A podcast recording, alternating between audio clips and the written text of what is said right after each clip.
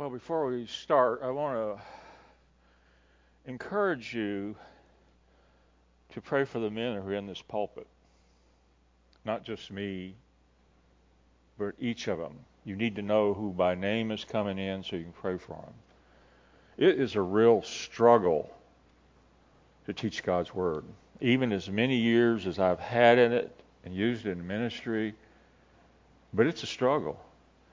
And sometimes it's not against the evil one, it's between that person and God. And we always want to see God win because then y'all win. And I've had one of those weeks. We'll tell you more in a minute.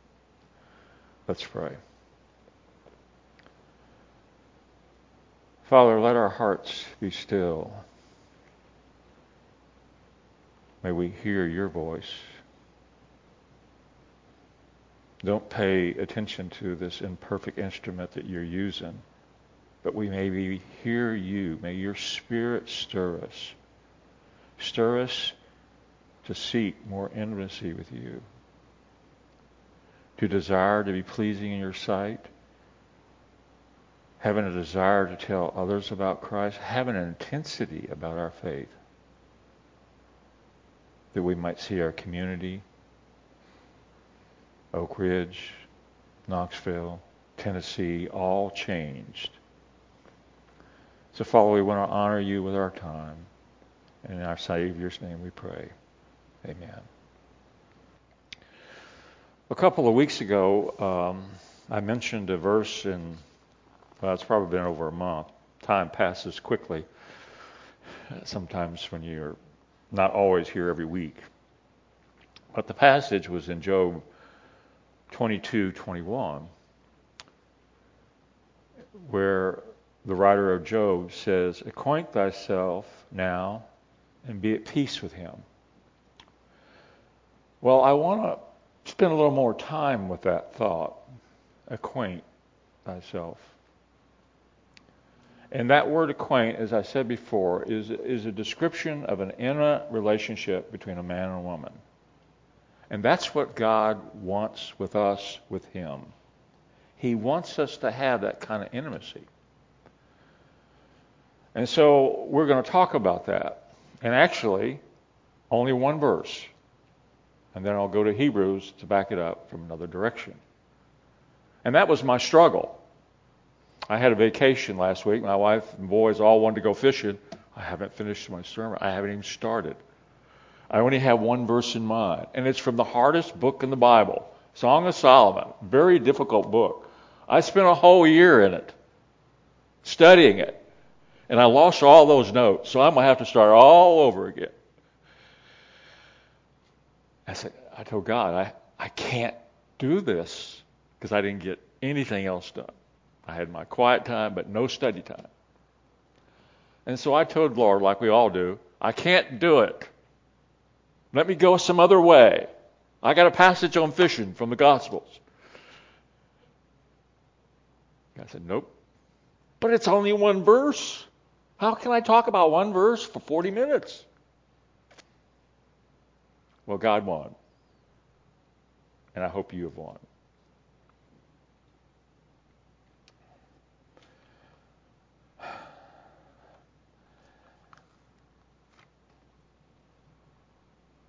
There are recorded in the scriptures over 400 prayers. Did you know that? I've studied about 100 of them. Not deliberately, but just in my own time in the scriptures. And some of them we know. We know the Lord's Prayer. We know Jesus' high priestly prayer recorded in John. We know the prayers of Daniel, chapter 9. And I encourage you, you really want to know how to pray for our nation, that's it. That prayer hits it right on the nail on the head. There are other prayers, David, Nehemiah, and more. And there are books written on prayer. But there is no magic or power in repeating the words of the prayer. True prayer comes from the heart. Of a man or woman that recognizes, now catch this, they recognize their helplessness. You can't really pray until you come to the point where you recognize your helplessness and you cry out to God in faith, God, I can't do it. That was the struggle I was having. It takes me 20 plus hours to prepare a sermon to do it right. And so this sermon has been in my life for a long time. This is a key verse I have used in ministry for many, many years. We're going to look at Song of Solomon 1 4. And there's an author, when I was in seminary, I happened to read his book. I don't even know if you can find it anymore. His name is Hallis, Hallesby. It was written in 1931. Hmm, it's interesting how all the good books are old. And he comments helplessness in self or others, but faith in God to do the impossible.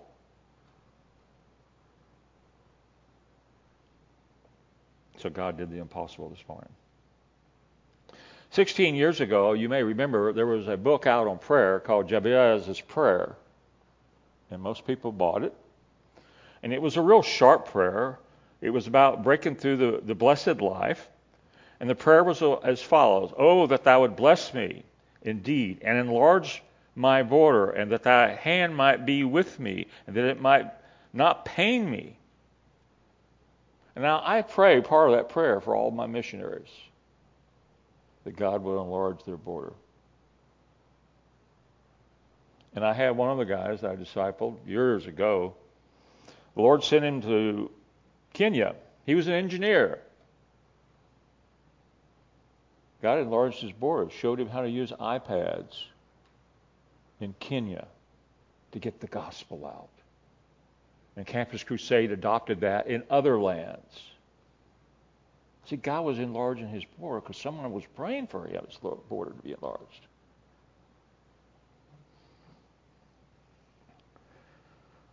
Well, today we're going to look at another prayer or statements in the Song of Solomon.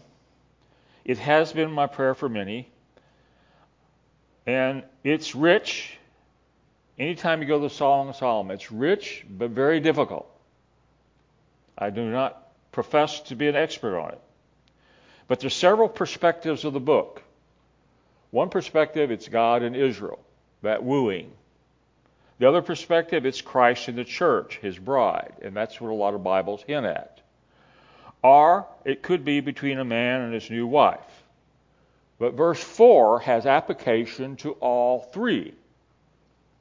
And so the verse goes, if you have your Bible in the Song of Solomon, it says, Draw me after you, and let us run together. See, it's short. It's easy to remember.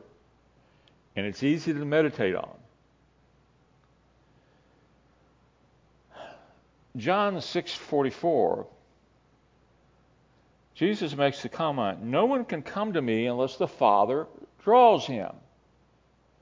God draws us to himself. It is his work to draw us to salvation. It is his work to draw us to sanctification. Why do we keep trying to flesh out our sanctification? You cannot. It's all of God. God gets all the glory.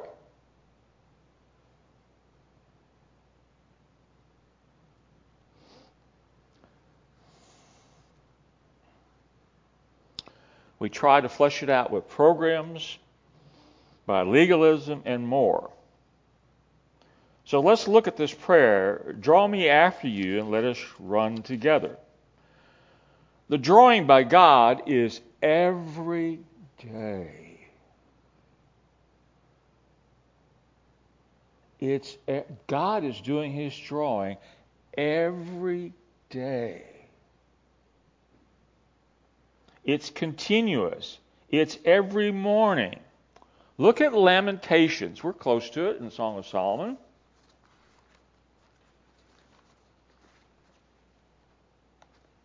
A few books over. Lamentations 3, a verse we all know. Lamentations 3.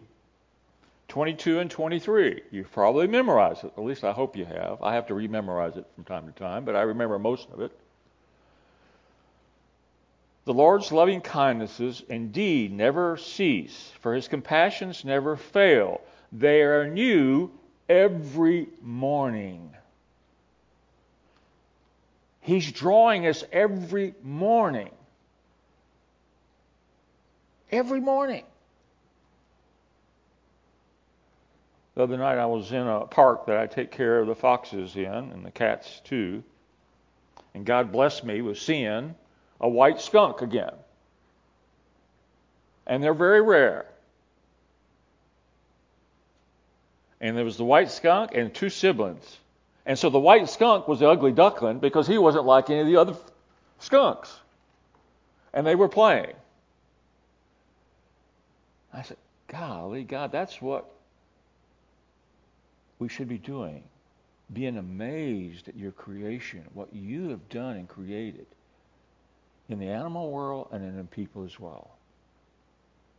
That's God drawing us. You may feel like an ugly duckling, but you may be the most pretty, pretty one.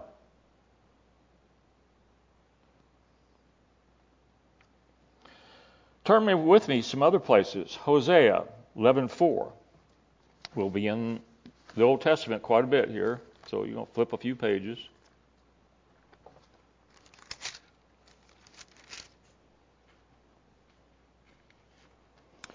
Eleven four. And we'll start verse three. It is I who taught Ephraim to walk. I took them in my arms, but they did not know that I healed them. I led them with the cords of a man, with bonds of love. I led them with bonds of love. And then you turn to Psalm 32, and you don't have to turn there, 32 9. He did not lead us with bit and bridle as for a horse or a mule who have no understanding. God doesn't lead that way unless we fight him. He leads with cards of love.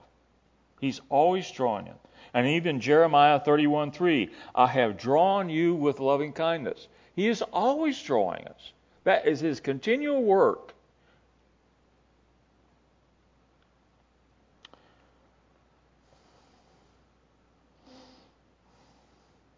But this drawing is not a simple, easy, uh, ethereal experience. It's with difficulties, corners, problems, and so forth. It seems like it's horrible, but it's God's way of getting our attention to bring us to a point that we're really helpless apart from Him. Apart from me, you can do nothing, Jesus says in John 15. The request in this prayer is draw me after you. The bride, the church, the believer has finally come to the realization that she wants a greater intimacy. A greater intimacy with her lover. And an intensity, no matter what the cost. See, we don't think that way. If it's going to cost me something, I don't want a greater intimacy. I'll build my walls up, my barriers up. But God doesn't want that. He's really loves us. And He wants us to come to a place where we ask Him to draw us. Now, if we don't pray that prayer, guess what? He's still going to draw you. It'll be a little bit more painful. Bit and bridle may be necessary. But if we vote the prayer, we will experience the joy of the Lord as never before felt. It's an unspeakable joy.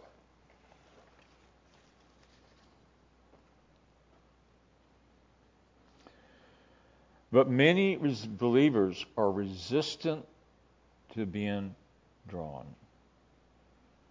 Maybe because of things, busy, busyness, their own significance, what others will think, fear. Fear is a big one. Because I'm not going to be able to control the drawing when God once God starts it. And the last one is really the bad one, the enjoyment of sin. That hinders us wanting to be drawn. The second request in this prayer let us run together. The journey or path for each of us is different. We have different backgrounds, different skills, different gifts, different op- options. But what God wants to des- develop in that path is a holiness, a conformity to Christ, an ability to seize opportunities He gives us to share Christ. That is always the same. He wants to mature our faith. That is always the same. Makes no difference whether you're young or old. If you're 70 years old, your faith can grow. If you're 15 years old, your faith can grow. There's no limit by age. If I told you my age, you wouldn't believe it. And I'm still growing.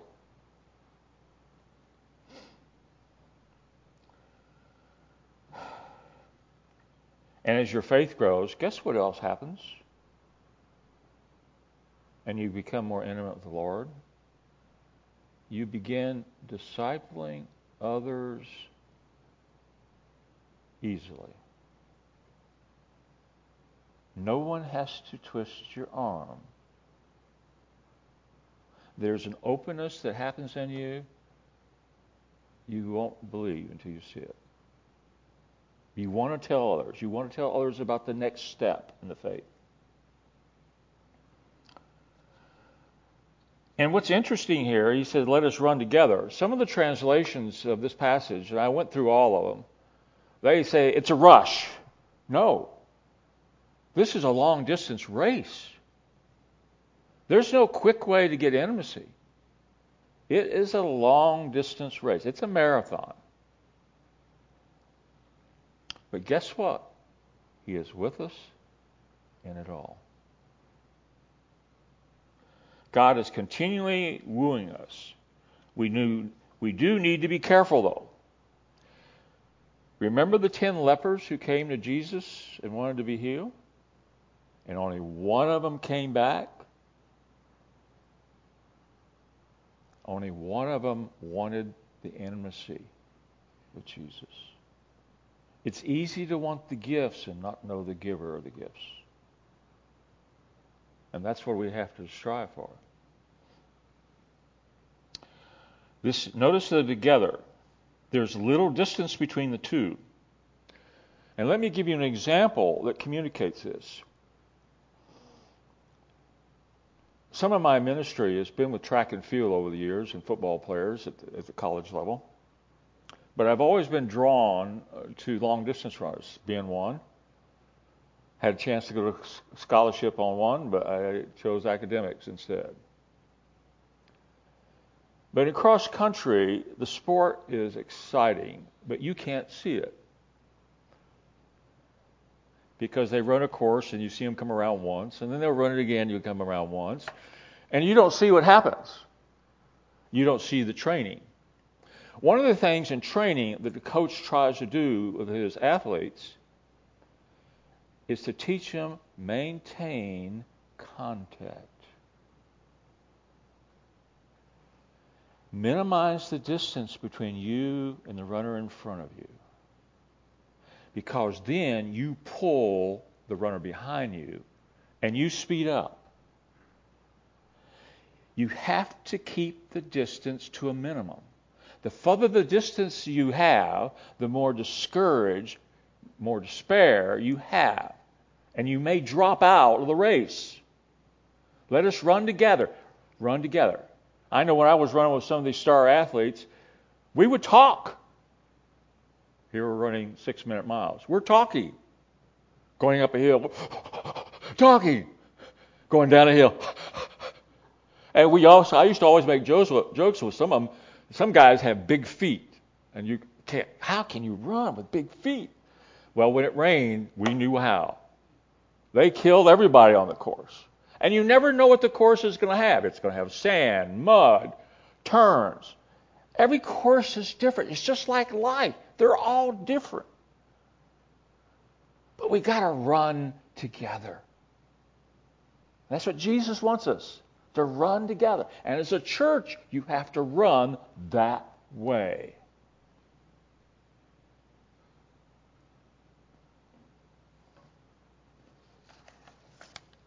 Well, let's look at the New Testament parallel. Turn with me to Hebrews 12.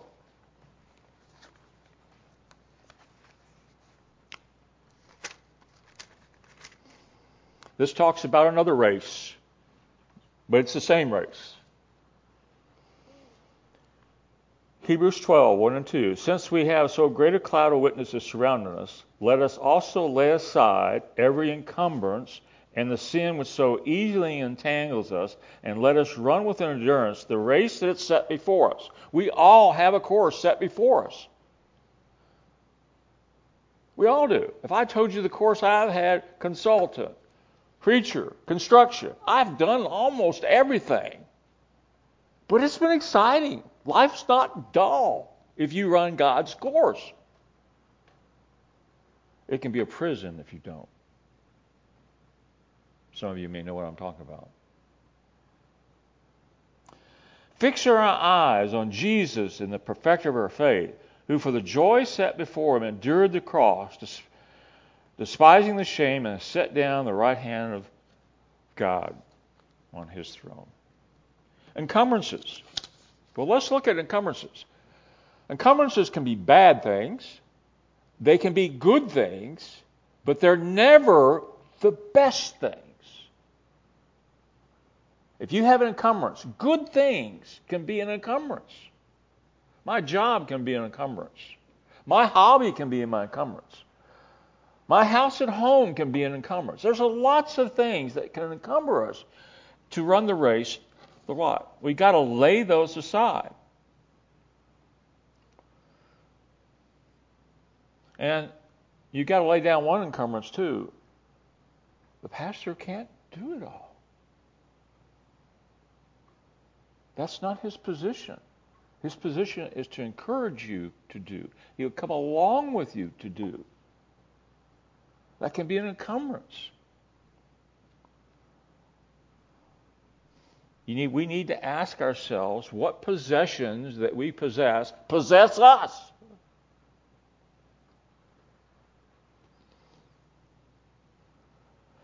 And when we depend on things, we depend on them more and more, and we don't depend upon the Lord. We do. That's how come I hate using my phone. My best time with the Lord when I'm in Texas, in the fields and pastures, no phone reception, working the barbed wire fence, listening to the Lord every step of the way. And I have times like that here. You should too. And the second thing, and the sin which so easily entangles us, our minds, our bodies, our emotions, our soul, all that is entangled. That's what sin does. It hinders the race to faith.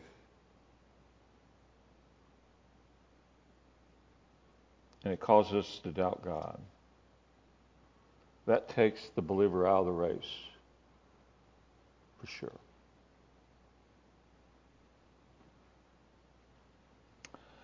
I love watching my young grandson. He's two and a half. He's almost looks like a four-year-old. Still doesn't have all many words. My my youngest son interprets well for him. So he, my grandson needs an interpreter. But it's interesting to watch him run. He runs everywhere, walks, but he's always watching his feet.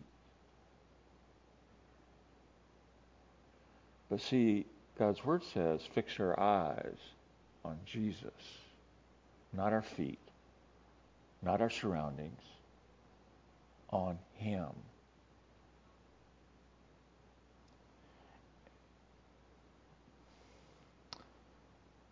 And that fixing our eyes is a present tense, means always doing it every day. And when I have a day that I get squeezed out by everything in life, I got it takes me a whole day and a half to get back.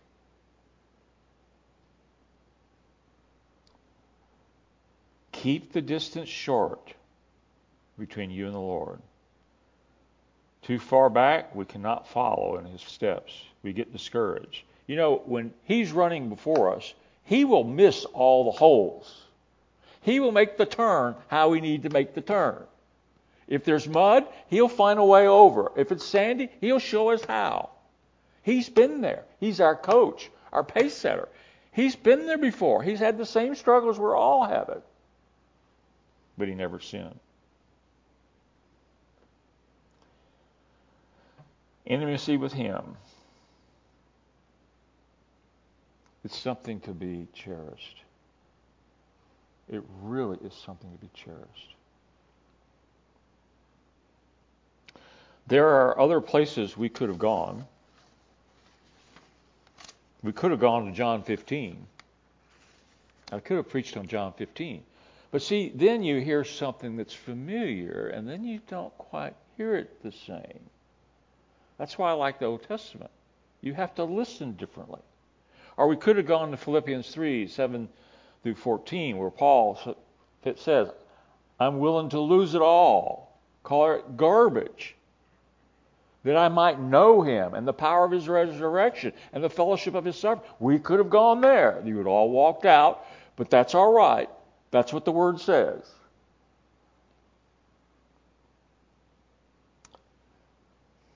This morning, I was up early, not as early as I should have been.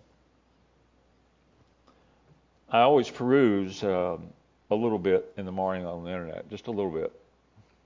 Play a game of solitaire, just relax me, so I'll be take a breath of fresh air, be ready to hear the word. And I came across a young lady who finished fifth in the USA Olympic trials in 2012. Her name is Christina Clemons. She's a hurdler, 100 meter hurdler. And in 2013, she ruptured, ruptured her Achilles tendon. Now, for hurler, that is the worst injury.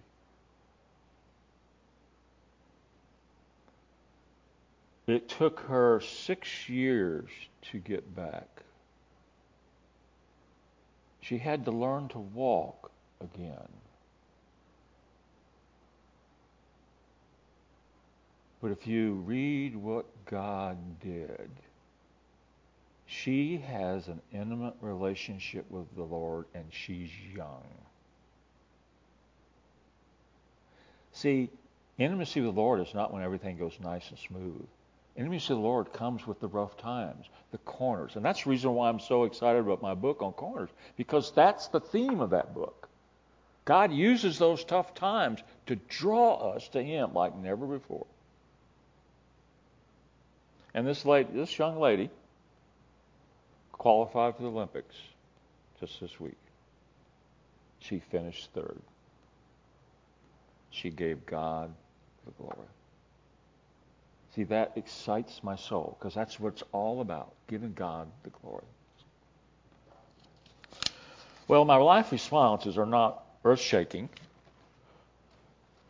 And maybe I ran out of gas. I never know. But the first one, try to cultivate a little more time with the Lord this week. I spend, I go through one chapter in the Old Testament and one chapter in the New Testament. I always do that a little more prayer about what you studied. And some word or phrase will stick with you. Meditate on that phrase.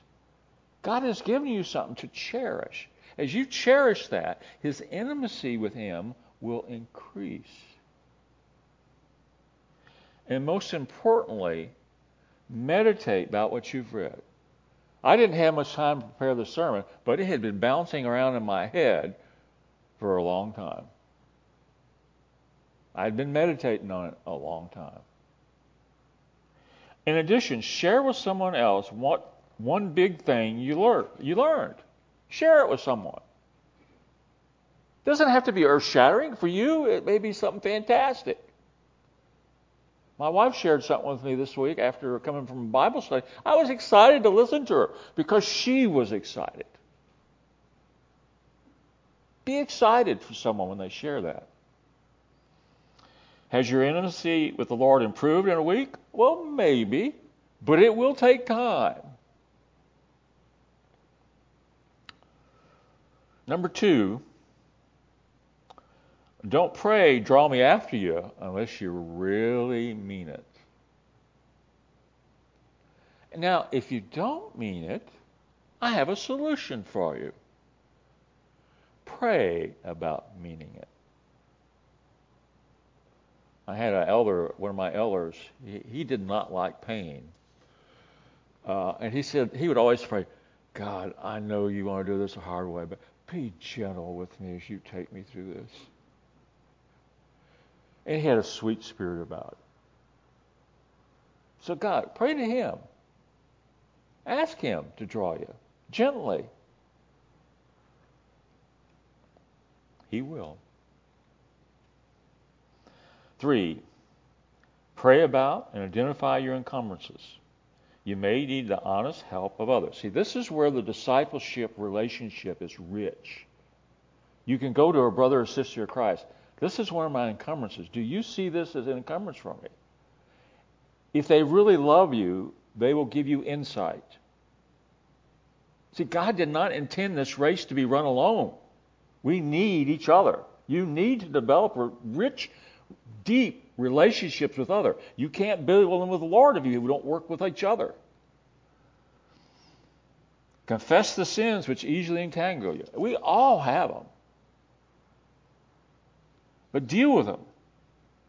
Look for help in avoiding them are the triggers for that sin. See, that's one of the things I have noticed. There are triggers that cause me to sin, and I have to avoid those triggers. Ask another believer to help you. They both hinder our intimacy with our Lord.